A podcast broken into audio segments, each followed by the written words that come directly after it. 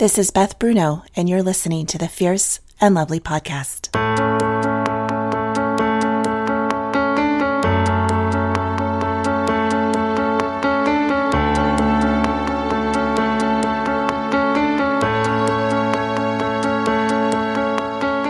On this podcast, I amplify the feminine voice and curate feminine glory so that you, my listener, find your own fierce and lovely story. It has become somewhat of a sacred journey for me to uncover the stories of women from around the world throughout time and present day. The more fierce and lovely women I explore, the more I fall in love with the one in whose image we reflect. My hope is that in this space, you embrace your own beautifully ordinary life as the majority story most of us are living.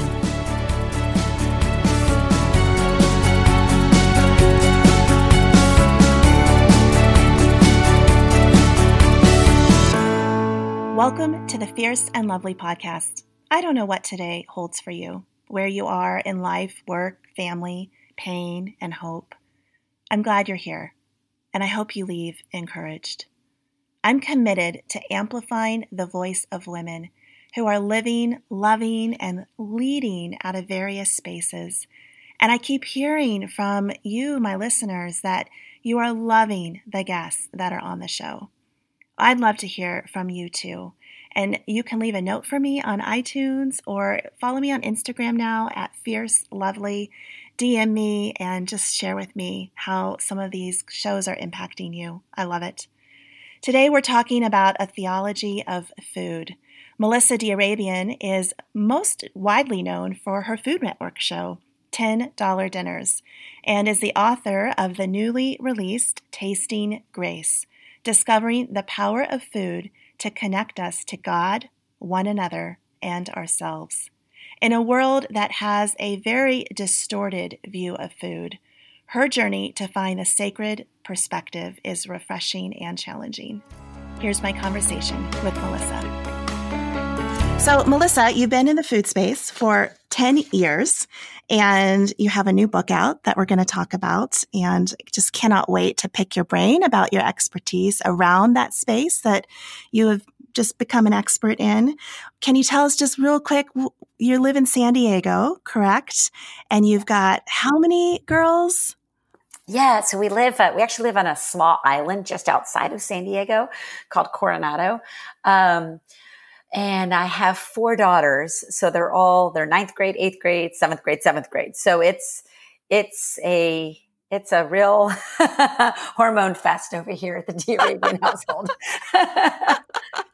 oh my goodness! This I have two girls still mm-hmm. at home. My son is already gone, but this morning, my after they left, my husband was like, "Oh my gosh, the two of them together sometimes." Yeah, I can't. You for you, it's doubled, which is just amazing, and they're all in that same age range, yes. so close together which is probably fun and beautiful and crazy making at times. It's all of the above. Correct. Yes. Yes.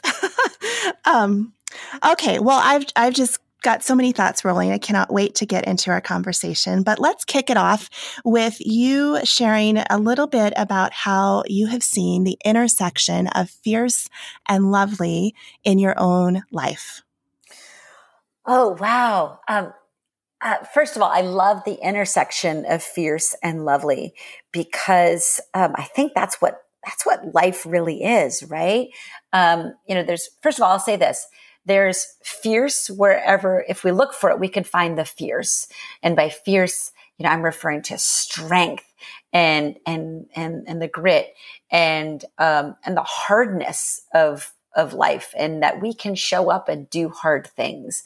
And in hard things and showing up and, um, and being open to that, um, there's such beauty.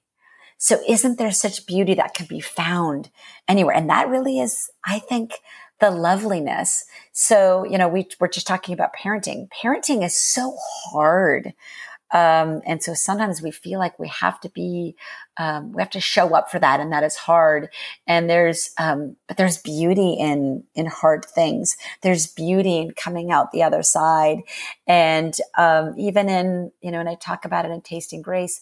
You know, one of the hardest things I've ever done was go through the spiritual winter of losing my mom to suicide and what that that did to me and what that um, what that left me in for about 10 years.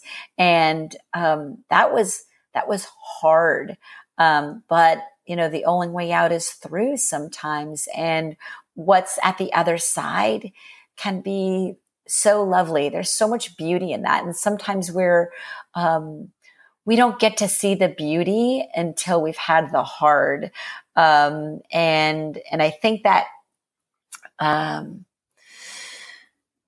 the coexistence of hard and beautiful is really um, it's really everywhere. And i think that we can see that even in um, you know in my faith and in my relationship with with god that if i see really the depths of despair of my human nature to get it wrong um, that's kind of the hard part right? And then the beauty is the depth of the grace that we're given. Um, and the result is gratitude for that grace. So I think this coexistence of hard and beautiful um, is really um, what life is all about, kind of at the macro big level and at the small level of, you know, me getting my kids out the door uh, to school today or whatever. Mm-hmm. So I think mm-hmm. it's kind of everywhere. I love that. And just the both and of, of those two things. And if we embrace that as just a part of life, that they will always coexist, how would our perspective on day to day actually shift? Um, Oh, there's richness in that response. Thank you. Um, so you mentioned Tasting Grace, and I would love to talk more about your new book. Can you just start off by telling us a little bit about your heart behind it and what you hope uh, that readers will walk away from it with?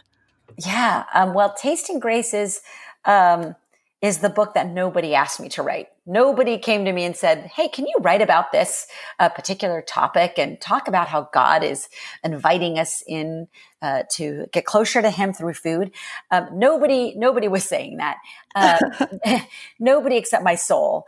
And, and what, um, the reason why I wrote Tasting Grace, sort of the genesis of Tasting Grace was um, this world in which we are simultaneously obsessed with food and I'm I'm part of that food space right? We are obsessed as a society with food but we are also very disconnected from food as a society. And so I started noticing this um, uh, you know this disconnect um, that I couldn't quite reconcile. I couldn't quite reconcile that there would be you know people who would say oh they're such foodies and they watch you know um, you know TV uh, with food TV and, and all of this. And then yet they, they weren't cooking a meal. Um, or I couldn't reconcile that we would, as a society, um, I would see people who would say, Oh, I can't eat tomatoes because there's too much sugar in them. But then they would drink this like bright blue sports drink with all these chemicals and it's impossibly sweet and, but no calories and no sugar and whatever. And they'd be doing that at the gym all in the name of health. So I couldn't quite reconcile some of these messages, you know, that we've turned hospitality into performance rather than what hospitality really was intended to be, which is service and welcoming of the stranger. So I couldn't quite reconcile some of these messages that were swirling around in, in the food world. And I mean that both as as a professional, but also just as a um, as a mom and woman and and consumer. And so that led me to um, to marinating in and brooding over the question what does god have to say about food? And how does that change how how i want to think about food and my relationship with food? And not just how i think about food going forward but how how did that alter the lens of food in my past and my food stories? So hmm. that's what led to three years of um, of daily prayer um, reading um, marinating in God's word um, about that intersection, and that's um, that's what led to me. Uh, that that's what led me to writing Tasting Grace. Was it was the book that that I needed, and um, my hope for other people is that when they read it, that ultimately it changes the way the reader looks at food, and um, changes the way they eat literally even a bite of food that each bite can bring us closer to God and to each other.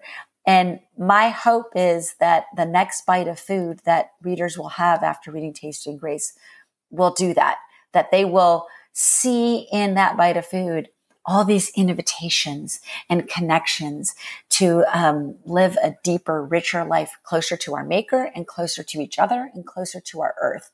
And I think that's perhaps a lofty goal for a book, but um, but I know that for me, having written the book, um, it it changed the way I eat food and the way I think about food, even in just a simple bite of a granola bar. Um, that has been forever changed for me. Mm-hmm. Talk to me a little bit more about what you write about God's view of food versus society's view of food and how you have come to understand those are so, I mean, you've kind of alluded to the way that we have a very distorted view of what we're putting into our bodies, but talk a little bit more about how those two are so vastly different. Well, with um, with society, all you know, there there are so many ways, right? And it's like it's like picking up the Christmas tree ornaments at the bottom of your, uh, you know, Christmas decoration box. It's impossible to pick up one of those hooks without all the hooks coming with it.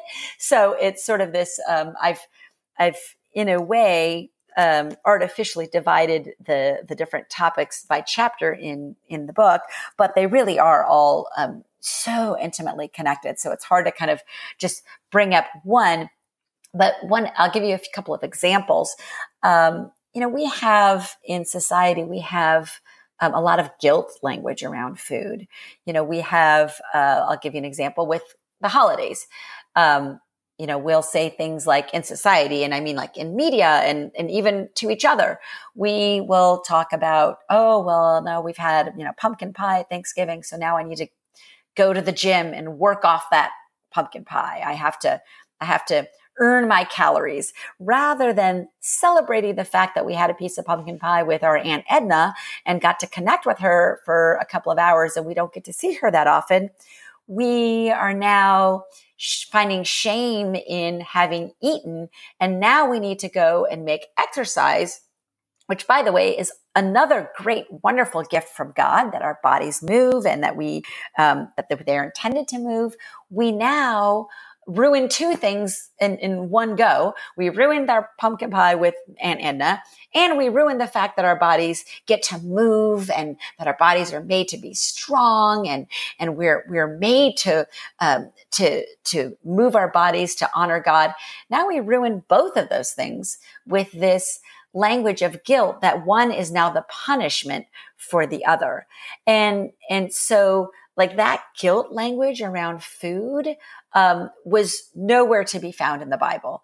Um, that's uh, from my from my looking. Um, if it's there, no one has pointed it out to me. I haven't seen it, and so this idea that we are um, that we're to feel guilty for enjoying food is completely man made. Now, um, I, I, I, will say this: um, obviously, we are not meant to uh, to indulge to the to the point of gluttony. So it's not that there are no limits to how much we are to enjoy food, but we forget God created a delicious food system for a reason. God could have created food that didn't taste good, and he didn't do that. God wanted us to love the food he created, or he wouldn't have created juicy peaches and creamy avocados and, and sweet carrots. He wouldn't have done that. So if God created a system that, that included delight, what, what does that mean when we refuse the delight? We say, no, the tomatoes have too much sugar in it. I don't trust the tomato, but I do trust this blue drink. What does that say to God. And, and as, as a parent, which is the only sort of, not the only, but it's sort of the best sort of glimpse I have into maybe a little bit of how God feels about us. As a parent, how do I feel when my kids reject my, you know, homemade dinner and, you know, all these great ingredients and say, no, I just, you know, I just want a chicken nugget or whatever. Um, and hey, listen, there's nothing wrong with a chicken nugget every now and again, but um, but when my kids reject my best for them because they want the quick fix, fast hit of fat, salt, and and, and sugar or whatever, um, how does that sort of make me feel? Um, and I think about, I wonder how God feels when I freak out over sugar and a tomato and have a blue drink instead. And mm-hmm. so this kind of idea that we are not intended to delight in God and, and his gifts for us and, um, and his food for us, um, is, is really a, a man-made twisting of that half truth, which is that, you know, that we're taking this beautiful truth, which is that, you know, yeah, we're supposed to delight and we're also supposed to have this limit of not being gluttonous. Um, but we we we co-opt that and and I believe it's Satan co-opting that that truth and wrapping it up in this lie and feeding it to us and saying, well, then you should feel guilty about um, eating something uh, delicious, and you should feel um, guilty enough to then go and exercise and then earn your food. So I think that we have this world and food of half truths that um, that our society and that I think Satan is over on the side, like clapping his hands, saying, "Yay! I'm able to take these beautiful truths and." tweak them and and exploit them and wrap them in lies that society will will will take in you know hook line and sinker so we're in this world of all these slippery slopes and half truths and i just wanted to break through that and get to the source and sort of say, yes, but what is God saying? How can I navigate these slippery slopes um, and get to really what what what is the gift that God is giving us? And so um, I think that ultimately, I think that tasting grace is about switching our posturing from taking our food and feeling guilty about it to receiving and feeling grateful. And I think if I had to say that's one theme that that is throughout my whole experience writing Tasting Grace, it would be putting us in a in a posture of receiving and gratitude and connecting. Hmm. Which sounds beautiful and and simple in some ways, and yet I know that we all have such a complicated and distorted relationship with food because of what you've just described. It's a slippery slope.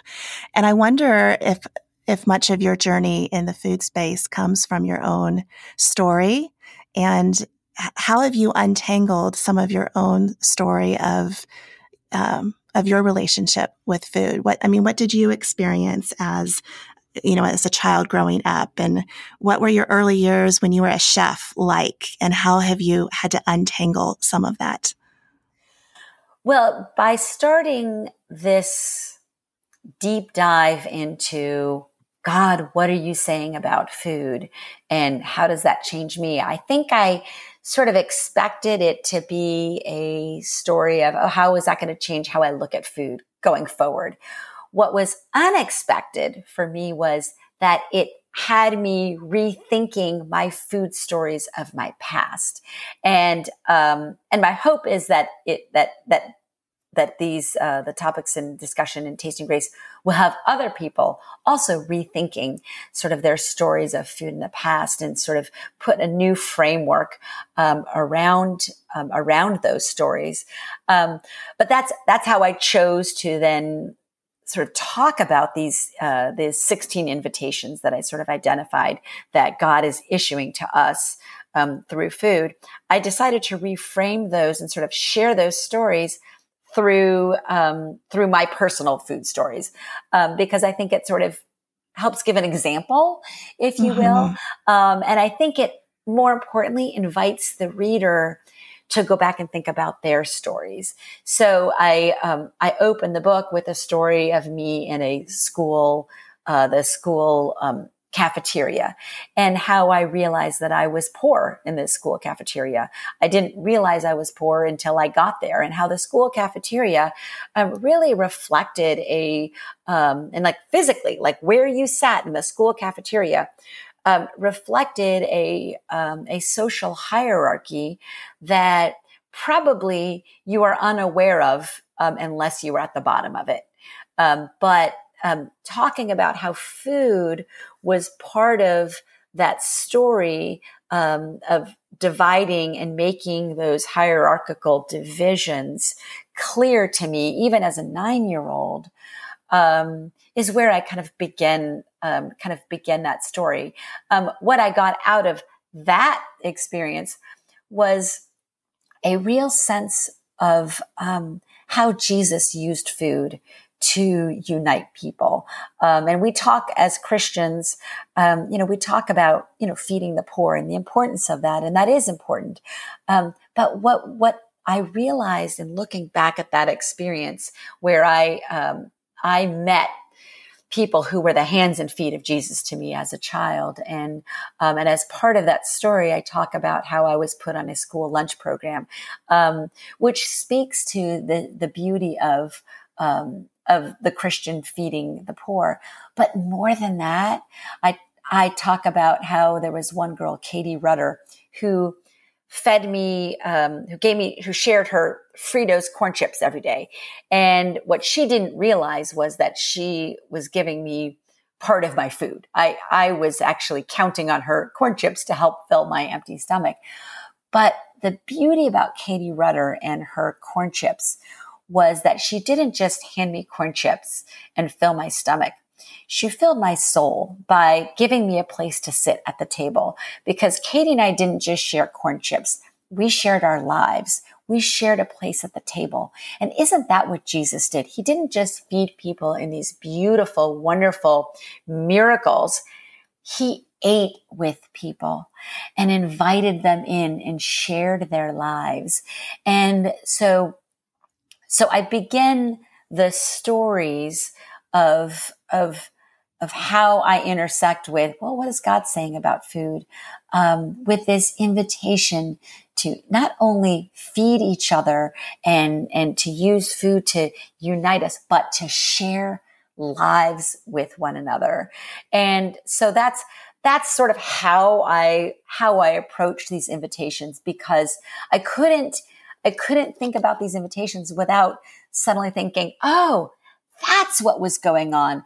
God used food in my life um, specifically, but I think in a lot of people's lives, God is using food to draw us into Him in different ways and in different invitations. And so all these sort of, uh, um, maybe we would even call them flaws of the food system, um, or what we might perceive as flaws, you know, that food, you know, requires patience. We have to grow food. We have to prepare food. We have to set the table. We have to pause and sit down.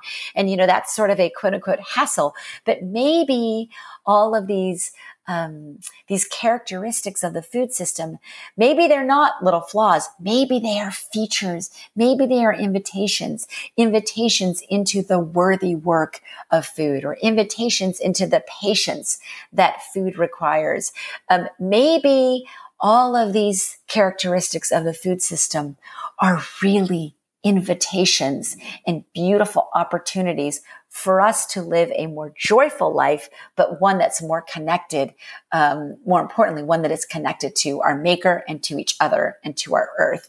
And um, so each chapter is sort of led by a different sort of story or context. So my hope is that um, someone reading Tasting Grace, um, that if they don't even want to read all the chapters in a row, they can pull the chapters, read the one about me being, um, you know, a new mom with my kids and feeding them. Or, you know, I talk about the, the chapter about losing my mom and coming out of, of grief and how food played a role in gently luring me out of um, that that grief stricken spiritual winter or you know the sitting as a child in the in the classroom and having a stomach that grumbles and what does that mean and what's that experience so my hope is that the stories. You know, I've got a, a chapter on living in France and leaning into what that, how did that, um, invite me into closeness to God and um, and living in Paris and what Paris ingredients and what that is like. I have a chapter about um, being like kind of the behind the scenes of what it was like to be on Next Food Network star. So you know, there's sort of some fun chapters. there's some more touching chapters, um, but they all speak to a different invitation that God is issuing to us through food. Mm-hmm. What I hear is that you've developed a theology of food, a, a coming to understand more of God through this idea of food. And it's, it just sounds amazing.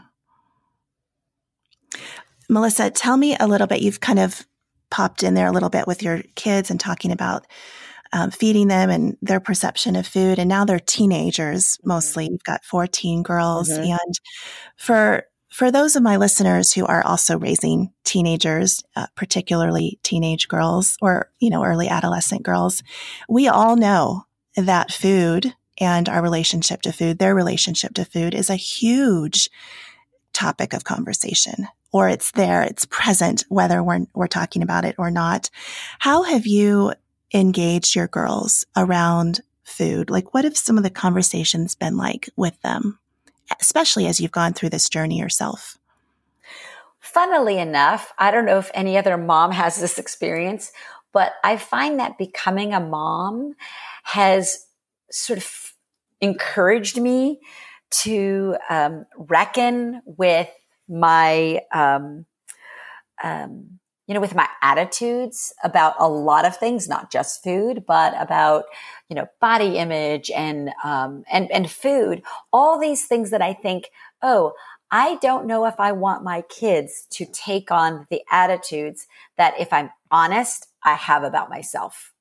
And so interestingly enough, what that says to me is that, um, as a mom, I had to face the reality that I had higher standards for my kids than I did for my own self. So that's its own reckoning of listen, if I wouldn't want my kids to say this about their bodies, um, why am I okay with me saying that to myself about my body and body image? And, um, and so, um, I, I don't know that it was this clear cut, but I almost wonder if my kids kind of coming into their uh, preteen years didn't play a part in me sort of saying, hmm, I need to reconcile this for myself because um, my kids will take on my attitudes, whether I think I'm sort of quote unquote hiding it from them or not. And I think I think that part of my discomfort with this um, these mixed messages and how I was in, internalizing them and what that meant for what I was saying to myself about food and body image and being a woman and, and society. I actually think that, that my kids going into the preteen years probably gently nudged me toward this, um, this exercise of, of writing tasting grace. So, um, so I will say it's it's messy and hard um, and imperfect because that's what parenting is.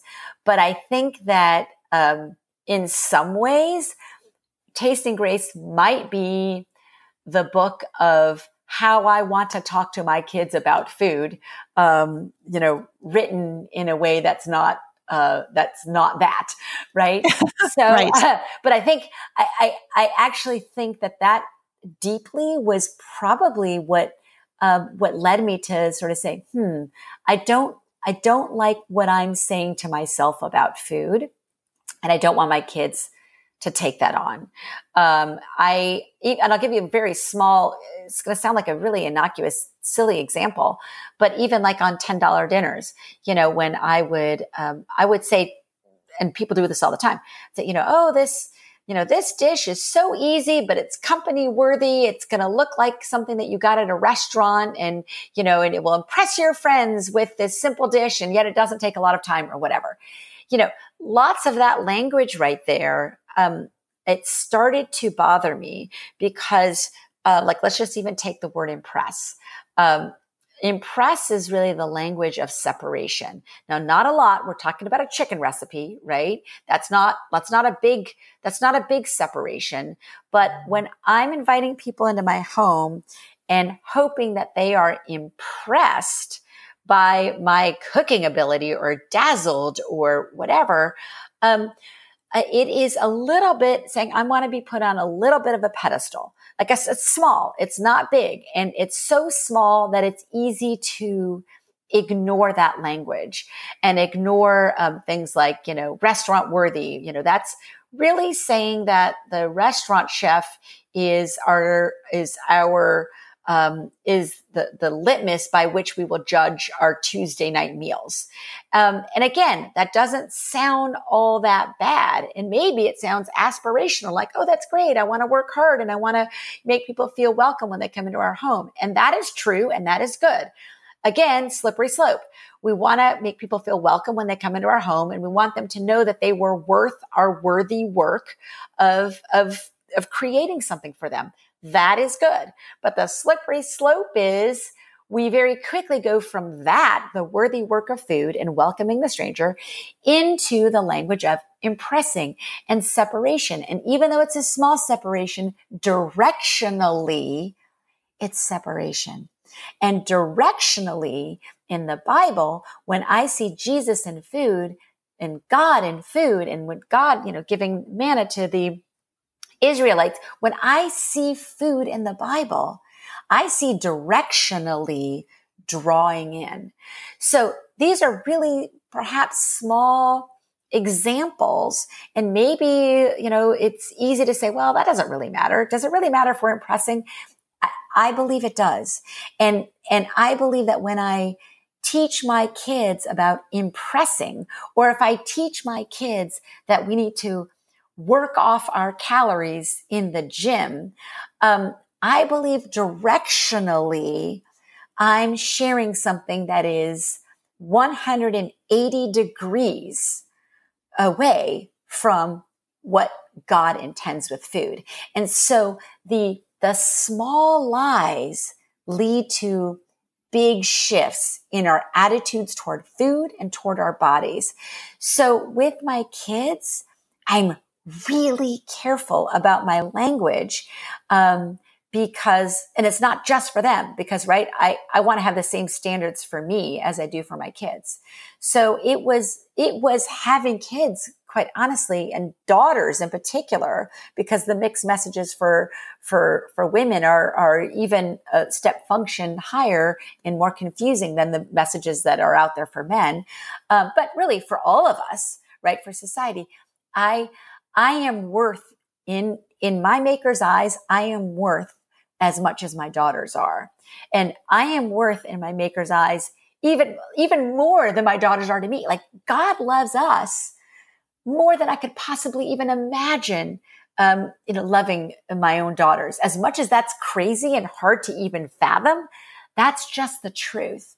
So having teenagers, is perhaps even what led me to writing Tasting Grace. And so when, when I've come out of the other side of writing Tasting Grace, that, that changes the language that I use with my kids.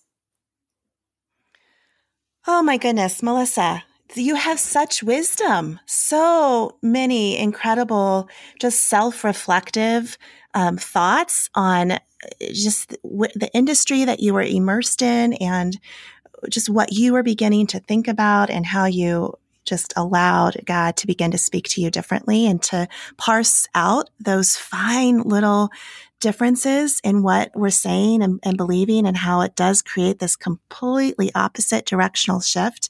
So much wisdom there, so much to think about. Oh my goodness. I could go on and on listening to you. I cannot wait to to pick up that book and start sharing it um, with people because I just think this is an incredible and it feels fresh and just this theology of food that you may or may not even use that phrase in your book, but that's what I keep telling my hearing in my own head that that's what you're developing here. So thank you so much for for writing that and thank you for coming on the podcast today to share just a little sneak peek of it for us. Well, thank you Beth for having me and thank you for the work you do. You are, oh, I just, I, I could, I could spend hours on your, in your resource library. Just, I, I would just be a better person if I just spent my days on your resource library. So I love the work you're doing. And so I'm thrilled to even be a, a small part of, of your conversation. So thank you. Thank you, Melissa. Well, I don't know about you listeners, but I relate to so much of what Melissa had to share with us and what she writes about in her book. And I think about this week, if you're listening to this on the day that this podcast comes out, um, right before Thanksgiving, so many of us are, are going into this week with stories around food.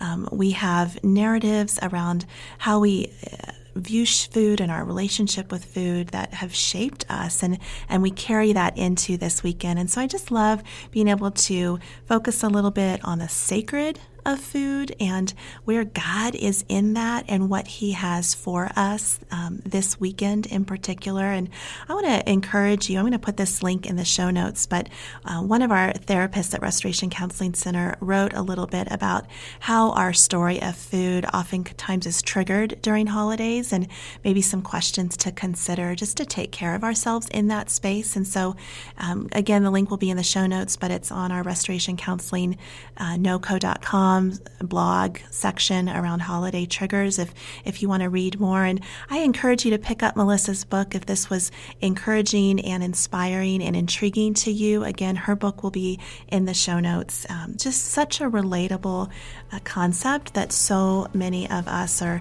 are inundated with all the time around issues of food and, and how we are viewing that. And so, just so thankful for her voice today for us. Uh, I hope you have a wonderful holiday. I hope you are able to celebrate well in whatever way that looks for you. This is Beth Bruno, and you've been listening to the Fierce and Lovely podcast.